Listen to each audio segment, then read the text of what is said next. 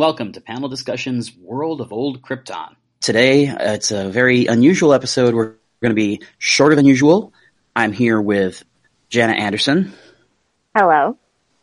and Nicole Drum, Hello. and we are going to be talking about House of Zod, the latest episode of Krypton, briefly. Uh, I will also share some audio from our set visit back in December when the showrunner talked about the big Zod twist that happened tonight. And so, spoilers ahead for anybody who, for whatever reason, clicked on this without having watched the episode first. I would hope if you're seeking this out, you have seen the episode already. One would think, but you never know. You know, some people like to cheat and jump ahead before they watch. I might be that person. So. This is not an episode to do that.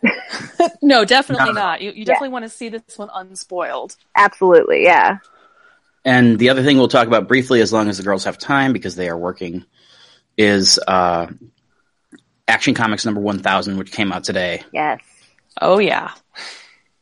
Uh, so first off, uh, when I was on the set of Krypton, another journalist named Aaron Sagers and I were sitting around talking about how cool would it be if this was Zod? Like if, if the whole thing was not that it was about destroying the planet, but it was actually about saving it. And that's the time discrepancy. And Adam got it all wrong. and the publicist overheard us and freaked out and essentially brought the showrunner back for a second interview to talk about just that, because that is the twist that happened, as you probably saw if you watched Krypton tonight. why we're, we're you know keeping Zod under wraps and why it wasn't mentioned at Comic Con amongst the other things because it is it is such a big like season changing like it, it's a it's such a game changing twist for us. It's that mid season point where the whole you know the whole first season gets turned on its head 180 degrees and you know, Adam comes to Krypton with a very specific message to say, you know, Superman's birth is, uh, his very existence is under threat, and we have to stop Brainiac. Brainiac is, you know, coming back in time to change history. But we all know that Brainiac was always coming to take Kandor City, and that's what Adam got wrong. Zod was coming back to change history. And so that's the kind of big, the big turn in, in the season. So Uh, with Zod, obviously, with Brainiac, there was the idea that he might be trying to destroy Krypton early. With Zod, he has no reason to do that. So is he trying to kill No. Superman, or is he trying to save the planet? he's trying to save the planet. So that's the, you know, Zod? yeah. So it's a triple twist. He's not, he, it's Zod, but he's not. It wasn't Brainiac coming back to destroy the universe. It was Zod. It was Zod traveling back in time, but not to destroy Krypton, to save it. That's so crazy that you like, cause I, I knew that you had guessed the, the general conceit, but I didn't know you had guessed like the, the specificity of it all to the point where they were like, oh my god, okay, hold on.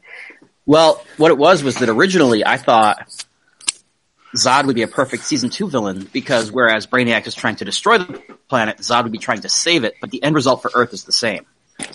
Yeah. That makes sense. Yeah, that was kind of my outlook too. Like before I knew that this was happening was kind of like, oh, we'll see Zod eventually. And it'll kind of be that dichotomy of like the opposite of what Brainiac was doing, but I never would have thought it would have been like at the same time. It was great because I, uh, the casting crew dinner that we did the night that we arrived in Belfast, it was before we had done the proper tour and it was before we had guessed the twist.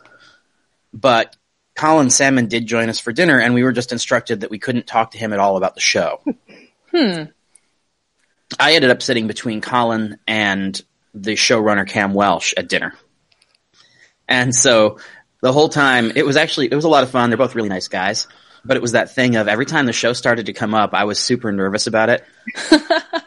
Cause I was just like, I, I just, I felt like if one of these guys says the wrong thing and the publicist thinks I was trying to fish it out of him, that's a bad, that's a bad day.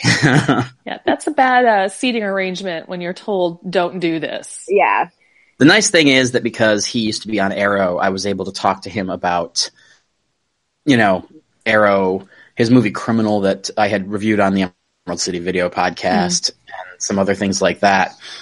So he basically just told me, "Oh yeah, I'm Black Zero." Like that. He he thought that his not thought, but he was presenting that his name was Black Zero. Mm, okay. And so he was like, "Oh, I'm Black Zero," and that's all he told us all night. And I just kind of let that slide because I'm like, "Okay, fine, cool. I'm not supposed to talk about it anyway, so why not?" So, what did you guys think when you? I mean, obviously, I think that I told you guys at work before you actually saw it. But how did you? How did you like how it played out? Well, interestingly enough, even though you told us, I had completely either missed a part of what you said or forgotten it I remember that because you asked me like a, a couple of weeks ago.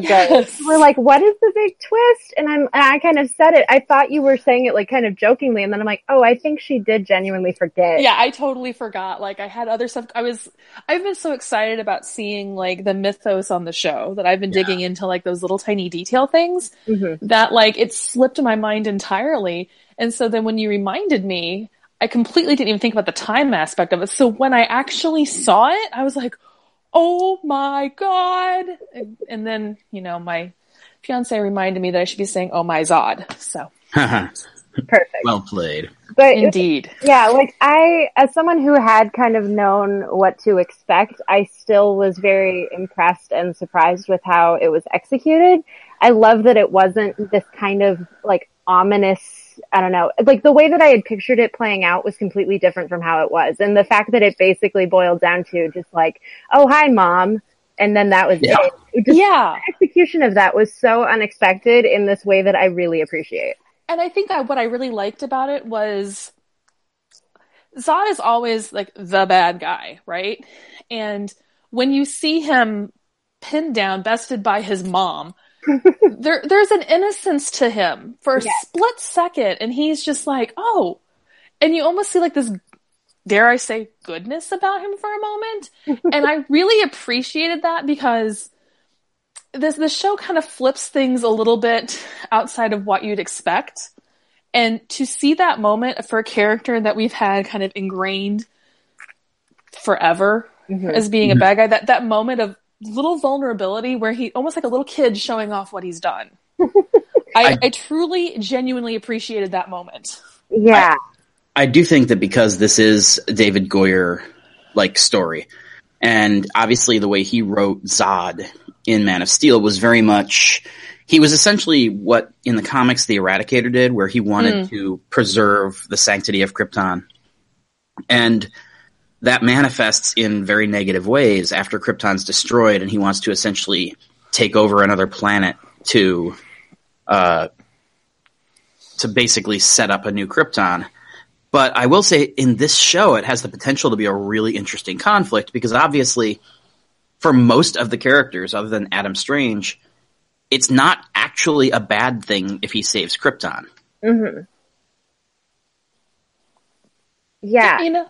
It i don't know. It's it's going to be such a weird like i totally didn't expect it when brainiac was introduced that then we would have this kind of opposing force Mhm. against it. Like it, it i don't know. It, i genuinely do not know what is going to happen for the rest of the season and that really excites me. Like not knowing what to expect but kind of trusting them to like lead the way. Yeah, and I think the fact that they had done such a good job of setting up clear stakes and developing interesting characters means that when they flip the table like this, you're a lot more invested than if they'd been trying to play some mystery box the whole time and you you knew there was a twist coming. hmm One of the things that I was doing for the last couple of weeks is knowing that we had this huge moment coming. I did not want to tell people, "Oh yeah, this this week's Krypton has a huge twist," because I I didn't want people to sit there and go into it thinking that they were going to get blown away. I wanted people to have it the way that it was essentially written, which is that you think you know what's going on until literally the last second. hmm And I think part of the like the genius of the way they executed this episode is the fact that now it's a week before we learn literally anything. All we know is all, the only thing we actually learned is he's General Zod, Mm-hmm. and obviously uh, the the comments that that Cameron made on the set allow us to dip our, our toes into some speculation and, and some understanding of what's coming up. But most people who aren't reading these interviews and who aren't immediately jumping on Twitter about this, their takeaway is holy shit, that's General Zod, and now I don't know anything that's next. Mm-hmm. Yeah. I think that's what makes this show on some level um, really good for even like for a casual or a beginner Superman person. Yes. And then somebody like us who have, you know, deeply invested ourselves in these characters and their history, both as fans and professionally. Because for those of us who know what's going on and are reading everything about it, we're like, oh man, this is getting good.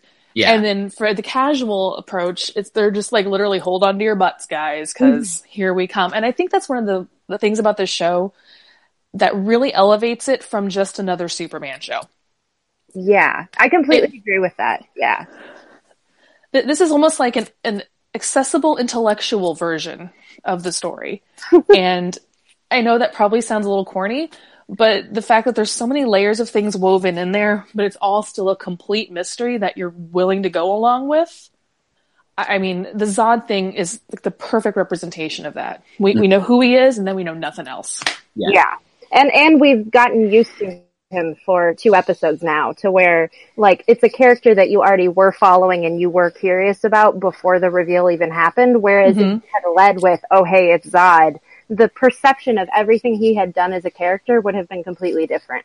Oh, totally. Yeah. Like if we had known going into the whole situation where he's basically imprisoned Seg, um, we would have been like, oh, that's a total Zod thing to do.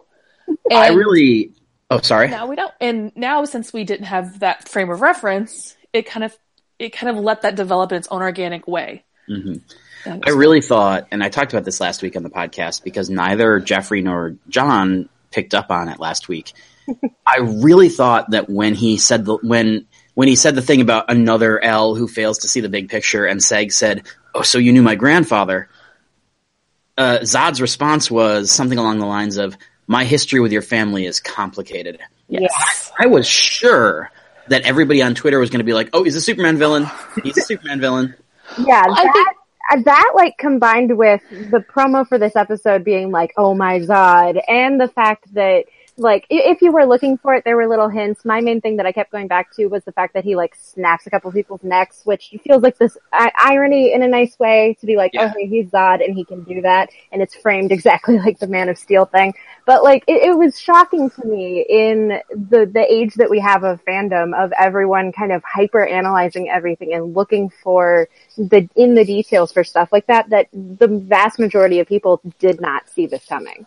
Well, I think our hyper vigilant, uh, I can't talk tonight. You know what I mean? That looking for the details, I think sometimes actually plays to a show's benefit. Um, because you are looking for stuff like that, sometimes you miss them.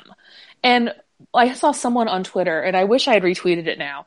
Um, when they saw that scene, their assumption was that somehow this mystery figure who had had, you know, said captured was related to uh, to Lyta, like as a father or like a lost brother who was like bitter and angry because he didn't become a Sagittari. That's where they assumed the complicated history came in because, you know, maybe this guy's been creeping on his sister and doesn't like Seg because he's hooked up with her. And I- And I was just like, that's an interesting read of that. And so I think a lot of people were so looking for details that they could just be like, gotcha, figured it out, that they were looking for the wrong detail.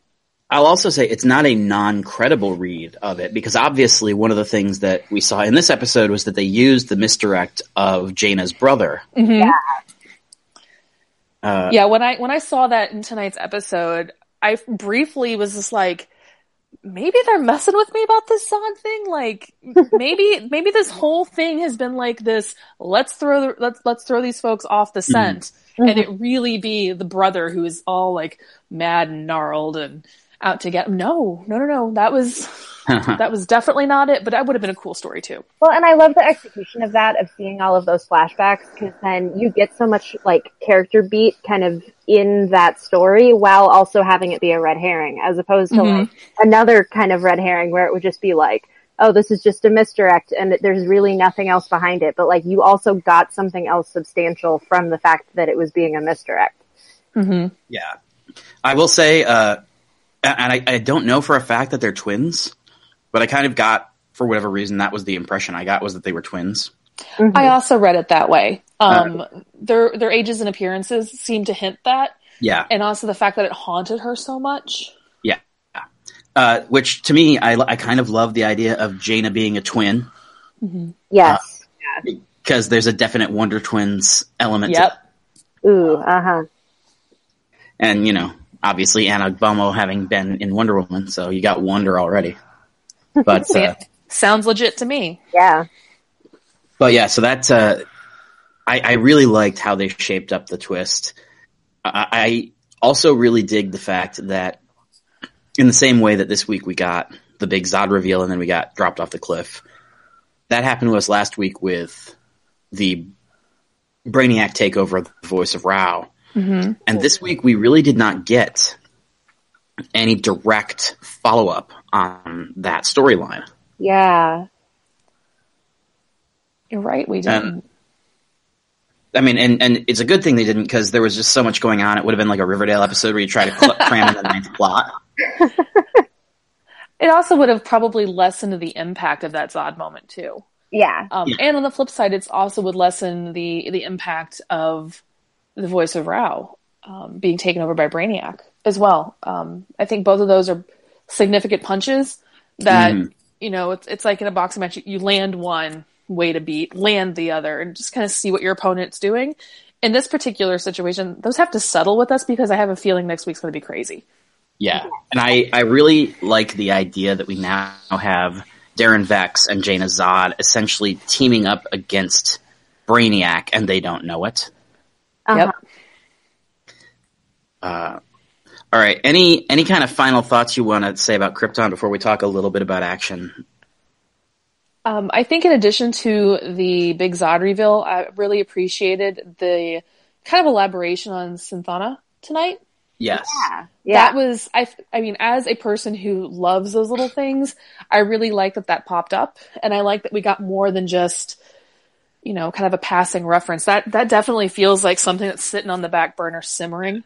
And I I really have think a- that that's gonna be something to watch. hmm I have a theory about the Outland stuff, and it, it borders on the spoilery, so I'm not going to say it on here just now. But, But you're uh, going to tell me later. yeah, I'll tell you later. It's it's one of those things that, again, there's the the line of dialogue from Zod last week where he said, "You know, my history's complicated." In this week, when he said, "You have no idea what you're doing," that woman is the key to uh, to stopping Brainiac. Mm-hmm. I have a I have a very particular theory about how and why she might be key to stopping Brainiac. And if I am right, it sets up one of probably the coolest ideas that the show could possibly give us. So it Color me intrigued. yeah, so start start kind of scratching your brain and thinking about like what else could come of that. And the only reason I'm kind of being coy about it is because I my theory is far from confirmed based on the set visit. However, one element of my theory I know more than the show has yet told us. Okay. Hmm. And so it's not it, it's not entirely fair for me to just be like, haha, all the information says this. Because because I have slightly more information than the show has provided. Okay. But uh, that's a thing where I'm just looking at it going, huh, that's an interesting line of dialogue. Like, why would this crazy Sithonite woman be the the key to stopping Brainiac? And I think I have an idea, which I'll, I'll be talking about, I'm sure, in the next week or two. Awesome. Can't wait. Uh, Before we go into action, I do want to point out because this is a big uh, this is a big reveal, and because it did come on Action 1000 Day. uh, DC Comics sent me an Action Comics 1000 T-shirt. It's a size large, which is too small for me. And so on Twitter, I am giving it away. And what I'm doing is essentially telling people, okay, send me your reaction, either a tweet or a GIF, or if you want to record a reaction video. Uh, you got to follow me at Russ Burlingame. Follow Cameron Welsh, the showrunner, which is Cam Welsh, all one word underscore, and then send us the reaction. And tomorrow at noon Pacific time, I'm just going to drop all of the reactions essentially into a, a bucket and pull one of the people who responded to my uh, to my call to arms uh, out to give a T-shirt to. Awesome. So That if you're listening and you haven't done that yet, go and you can win a uh, you know a Jim Lee Superman T-shirt. Before I speak with Jenna and Nicole about the Action Comics 1000 milestone issue, I wanted to share a brief conversation, very brief, that I had with Brian Hamlin, who is the co owner of S- Silver Snail Comics here in Toronto, Ontario, where I am uh, doing a set visit for work. I went in at about 8.0 8.01 this morning. The store opened at 8. My, uh, I, I didn't, I, I had to jog there, so I didn't there quite on time to see the people lined up outside. But when I arrived, it was a mob scene in front of the new release wall. There were a couple of dozen people trying to get comics. You had a lot of people who were just pulling their regular comics and they were baffled by why it was a, a scene. And by the time I got a chance to grab the Action Comics 1000 issue that I wanted to get, because I wanted to get the Dan Jurgens variant cover, the the racks had been almost totally picked clean. And this is a big store. They have a lot of overhead. They have a lot of product, and they have a couple of Eisner nominations under their belt. I was like, holy cow, did they sell out in five minutes? The answer was no. They had long boxes full of Action Comics 1000 on the floor, and the owner had to come out and restock the shelf. I sat around for about 45 minutes uh, so that I'd have a chance to talk to him for a couple minutes because I wanted to get his temperature on how much of a success Action Comics 1000 was and what he expects from the Bendis era for Superman. So feel free to take a listen to this conversation and then join myself, Jenna, and Nicole again so that we can talk about the book itself in just a couple minutes obviously you guys ordered pretty huge. Like, yeah. What is what does action mean for you guys? Because you're a store that's been around for quite a while. Yeah, we around. This will be our, our 42nd year. Mm-hmm. Uh, our anniversary will be in May, so that's the 42nd year of business. So I mean, we've been around for like a lot of those issues. Yeah. So yeah, it actually hitting like a thousand is pretty is pretty insane because that's like a, you know that's a milestone that realistically not a lot of comics are yeah. gonna make it to. Like it's only the few. And as as a retailer, you're kind of a staple of the community. Yeah. Uh, action is the the kind of cornerstone on which the kind of modern comics industry is built. Yeah, one hundred Uh, percent. what do you guys like? What is what does it say about the future that you can still drive this kind of enthusiasm? Yeah, I think it says like like definitely it's it's a really really good sign especially when like there was a point where action comics was not selling well. Like Yeah. you know like kind of even like pre new 52 stuff and then through like it's just you know just the sales weren't weren't there for that book especially like in new 52 and stuff. Once once Morrison left it was like you know it just wasn't there. So the fact that they're kind of able to like actually lock it in just like it's not like the interest isn't there. It's just sometimes the creative team isn't there, the story isn't there, but it's like when they actually have something good going, it's Well, that's get very excited. Yeah. the Bendis thing interests me. I think Yeah. because the book, uh, Superman in general, feels Yeah. like it's been as good as it's been in about 20 years. Yeah, exactly, And, and yeah. now we're we're shaking things up. Yeah. What are you hearing from your audience or from your customers about how they feel about the? I mean, Bendis is definitely like I think that's probably the biggest get that DC's done. And like, I mean, Tom King is was big because it was like they were both kind of trying to get him, but I mean, Bendis is like that's the Marvel guy. He's the one guy that was creating IP for Marvel that was original and letting them run with it. Like that's the he is he's the one dude doing that. So it's like it's pretty insane to, for them to lose that creative voice, but also for DC to get it. Like, I mean, the excitement around him going there, was like it's definitely has driven a lot of a lot of people to add to their pull list. Like, Yeah. we want the Man of Steel uh, miniseries, we want like Bendis after Yeah. takes over and stuff. And I think it also drove a lot of sales on this book as well. It's kind of like this is where it's actually Right. going to begin. Yeah. Um, but yeah, the idea that like, I mean, the way it's selling, I probably didn't order enough, and I ordered like so Two many long boxes worth. so many times what my normal order of action comics would be. Like, Yeah. like you know, kind of ordered like, let's hope this is working. Yeah. And now it's like, oh shit, it's not even close. So yeah, I think it's just overall like a very good sign, especially because it's not a cheap book. So, uh, Action Comics 1000, what, what did you ladies think? I actually really loved it. There were there were stories I liked better than others. Mm-hmm. Absolutely. Um, there's one story in particular that really ground my gears. Um, and I anybody who knows me in real life and may follow me on social media um, might have an idea of which story that is. Um, but I have I have to admit, like I I went into it with a lot of expectation. Mhm. Um, And the very first story in the issue, um, From the Brought city me that to- has everything. yeah, brought, Yeah. I'm actually getting a little emotional thinking about. It. Actually, brought me to tears. Uh huh. Um, I, I, I got a little bit emotional, and I, I thought it was just beautifully done. And it is such a landmark issue. Um, and I think what I really appreciate about that one specific story within the issue, the whole issue is is just beautiful. Um, the variant covers bring me all kinds of like nerdy joy. But I think what I really loved about that first issue was it gave Lois a really significant role to play. Yeah. And a lot of people have forgotten that, yes, this is Superman's big 80th, but it's also Lois's. Yeah. And she's always been kind of like a little fictional role model of mine. So that was a really big deal for me. But I, I didn't care much for Bendis's story. Yeah. Um, I- I for was a lot of reasons. say.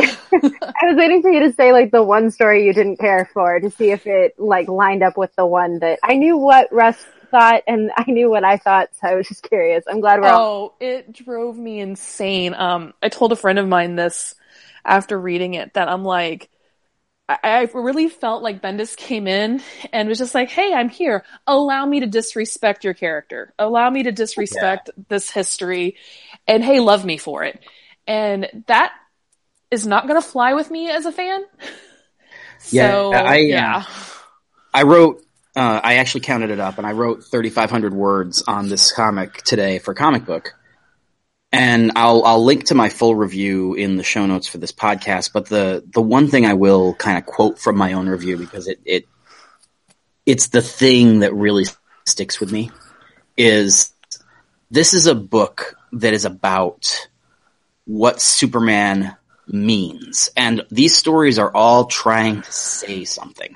hmm And unfortunately, uh, in the truth, Bendis and Lee, the only thing they're trying to say is, "Hey, look, everybody! Brian Bendis and Jim Lee did a Superman story." Yeah. E- exactly. That's exactly how I feel about it too. The story Um, felt like nothing more than a very forced ad for something that we don't really want. Yeah, it was just like a prequel. And the fact, I don't know, the placement of it also kind of bothered me because it felt like such a weird note to end it on. I feel like if you had even put it in the middle of the issue and then had kind of ended the issue on a more triumphant note, I maybe Yeah. would have like accepted it a little bit better. But like going from all of these stories that end on such like h- hopeful kind of undertones and stuff to then end with Bendis, Bendis's thing just felt odd to me. Yeah, I agree. And I think what really, I think actually really bothered me, in addition to all the other issues I have with that, I mean, I think I did a pretty good job of writing diplomatically about how the story, how Bendis' story makes some changes to the Superman history. Mhm. Um, I try to be diplomatic. Um, but I think what really got me is that Superman is a character of hope. He Mhm. was kind of created out of hope.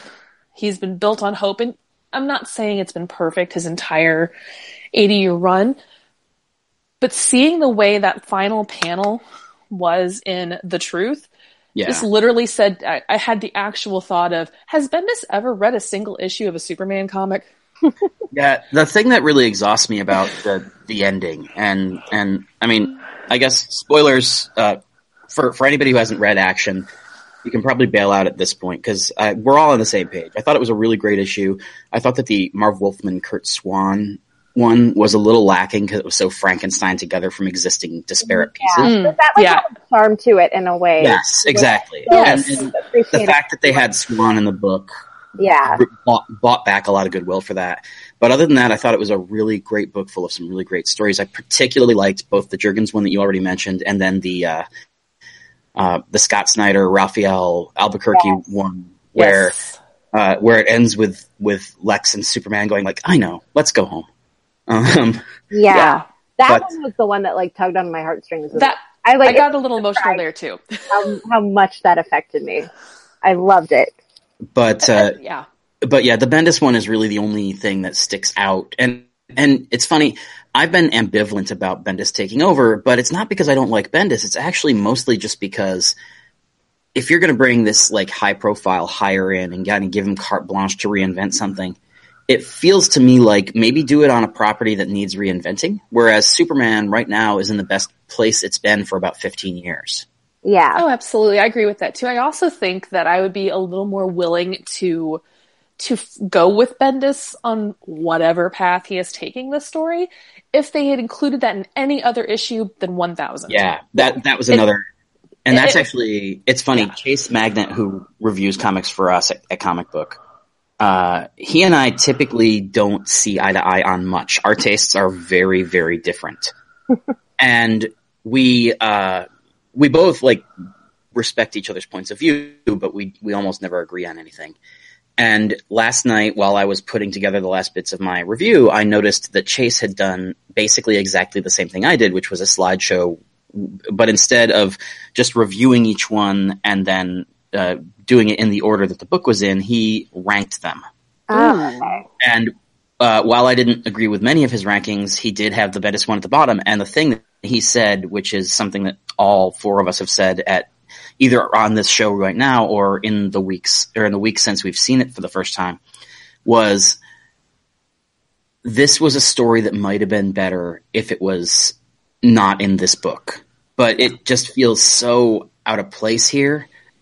I'll also say that the the Jor-El of it all. Oh, that's that's we never did actually. I started to spoil and then, uh, but yeah, now we've we've essentially discussed all of the non spoiler stuff that we are going to discuss about action. If you really don't want to know what happens at the end of the Bendis story, you can skip to the last minute and hear where to follow us on Twitter. Uh, so the thing that bothers me really about this Bendis story is the fact that they are building on the Mister Oz story mm-hmm. that Geoff Johns and later Dan Jurgens and had had kind of developed. And the Mr. Oz thing was a strange and probably not good high concept that they had managed to execute well enough that it, it kind of won me over. Mm-hmm. Mm-hmm. But Bendis seems to be essentially doing everything I was afraid Johns and Jurgens would do. And that it, it just it boggles my mind because it's like you have this idea that is potentially very flawed and you manage to somehow pull it off without sucking. And then the very next guy who comes in, he's like, "You know what my big story is going to be? I'm going to take this I'm going to take the the Jor-El thing and I'm going to make it suck." Yeah. and I'm just like, man, that hurts. And I, like I said, I've been ambivalent about Bendis, but I didn't. I I I really want to be excited about Bendis simply because the books are in such a good place right now. I care about Superman in a way that I, I haven't in years, mm-hmm. Mm-hmm. and you know the marriage is back, which is always a, a it's a thing for me because I grew up in the era where they established their relationship in this way. And I think you and I are in the same place on that. I was so Yeah. happy to see that back. But so to me, it's it's one of those things where I'm like, I I had mixed feelings about the Bendis of it all, but I really wanted, like, ignoring my expectations, I wanted to like it, and it just doesn't work for me. Mm-hmm. Mm-hmm. And it's it that makes me really sad because it's, it's like you know, I really want to go into the Man of Steel miniseries with some hope that okay, this is going to blow my mind but this prologue was not a promising sign. You know, the, the fact that Superman spent the whole time unconscious, that, you know, you essentially made it a story about this villain, which I guess would be fine if the villain had anything interesting to say, Exactly. but he just ranted and, like, bitch slapped Supergirl like she's unimportant and, uh, by the by the time the Bendis story came around, there had been about fifty five pages in a row without Lois in it, and I'm just I'm like, come on, guys! Like this was such a great thing, and it just seems to like fall apart at the end. And then that last panel where he's like, "Oh, and by the way, the bad guy's Jor-El." I'm just like, "Oh, Jesus!" And yeah. and it's funny because I love Krypton, and we've been talking about Krypton. However, I am actually a person who is really, I'm always ambivalent about Krypton stories. Uh, the television show didn't really win me over until I went to Comic Con and like found out more details and saw how passionate the, the cast and crew were and all that. And with Bendis, it seems that once again he's doing the thing that so many people have done when they come and take over the Superman titles, which is going back to Krypton and trying to rewrite the mythology. Mm-hmm. And I it, it bothers me because I'm to me, Superman is Clark. He's not Kal El. He didn't live there. He's not Supergirl. You know? Yeah. And and so to me, going back to Krypton in a hope in the hopes of redefining Superman fundamentally misses what I find appealing about Superman. Yeah, I and like now that you mentioned the like Clark Kal El of it all, you reminded me the the issue like the the story in action where he's kind of like saying goodbye to um his parents like as the world is burning and that whole thing. That story as well, like kind of Yeah. took me by The. Tom King Yeah, yeah, yeah, the Tom King one. Like it, it messed me up in a way that I wasn't expecting. And I know that was kind of the intention of it all, but like it, and it was, it, it like tapped into him being Clark and Yeah. resonated in a way more to me than like a Kal El sort of thing. Yeah. Yeah, I mean and then Sorry? No, go ahead. Uh, actually, I was going to say, I think for me, anytime when someone comes on to a Superman story and wants to go back to Krypton, um, it just bothers me because, and this might just be because I'm a, I'm a Kansan. Um, I always am like, Su- Superman's a, a boy from Kansas. That, that's Yeah. just who he is to me. Mm-hmm. Um, and I think going back to Krypton every time, it, it just rolled my eyes. But I will say this. I, I will probably I, I'm willing I am such a Superman fan that I'm willing to go to some very weird places with writers to see what they're going to do mm-hmm. because I always maintain perhaps naively Superman's hope and I Yeah. hope that someone will come fix it and mm-hmm. usually they do if I give them enough time and sometimes it means I break up with DC Comics for a few years on, on a clip and then I come back when someone's like no they made it better you can come back here's here's you know look it's better um, Yeah. but yeah, anytime they go back to the whole Kryptonian, no, he's a boy from Kansas. he's a boy from Kansas who had a very interesting, you know, journey to get here. But it, fundamentally, he, he's John and Martha Kent's son. Yeah. And that's really I grew up in the post Man of Steel as in John Byrne Man of Steel era. Right. where Clark and here's the thing. I do not buy into this nonsense about how Clark is a parody of humanity that Superman you know that the reason he was klutzy and dim-witted and whatever else is because that's how he sees us. That's an asinine reading of mm-hmm. Superman mythology. But I will say that the the fact that they made Clark such a loser for the first 50 years of his existence did make him very difficult to be an aspirational figure as Clark. Right. And it kind of said, like, he's only got value when he's Superman. And post Man of Steel, when they made Clark a really interesting story, uh, and- or a really interesting character, that fundamentally changed the kind of dynamic of the Clark Superman balance, and that's part of why it was so easy for writers in the 80s and 90s and early 2000s to make him Clark and not Kal-El. And I mm-hmm. think that when you see the folks who came on in 2000 and tried to undo most of what Byrne and Ordway and Wolfman and Jurgens had done, the f- it's it's very telling that the first thing Jeph Loeb did when he got to Superman was to tell a reimagining of Krypton that essentially undid big chunks of Man of Steel. And so to me, it, it I had this great interview with Jon Bogdanove a while back when they were doing when we had the when it was the 20th anniversary of uh, Electric Blue Superman, and John talked at length about the philosophy in the Superman editorial room in the 90s, and he essentially verbalized a lot of what we were just saying about Clark. And I was I was just struck by the fact that I didn't know how in sync I was with that editorial philosophy, but it's always like it's been there. And uh, I'll have to find. I, I believe that I have that audio. Maybe I'll try to drop it in the next episode. But that is something that a lot of writers miss, and I'm very worried that Bendis is going to miss it. And the fact that he chooses to start with not just Krypton, but with, hey, Jor-El's a dick, really concerns me in that regard. Mm-hmm. I, I totally get that. Yeah. Yeah, that's definitely a valid concern.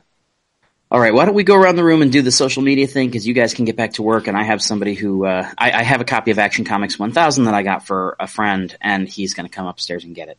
All right. Uh, I don't know which one of us wants to go first. why don't we start with Nicole since she's never been on the show, and then we'll uh, we'll wrap up with me. All right. Woohoo! Um, I can be found on Twitter at Life in Polaroid. All right.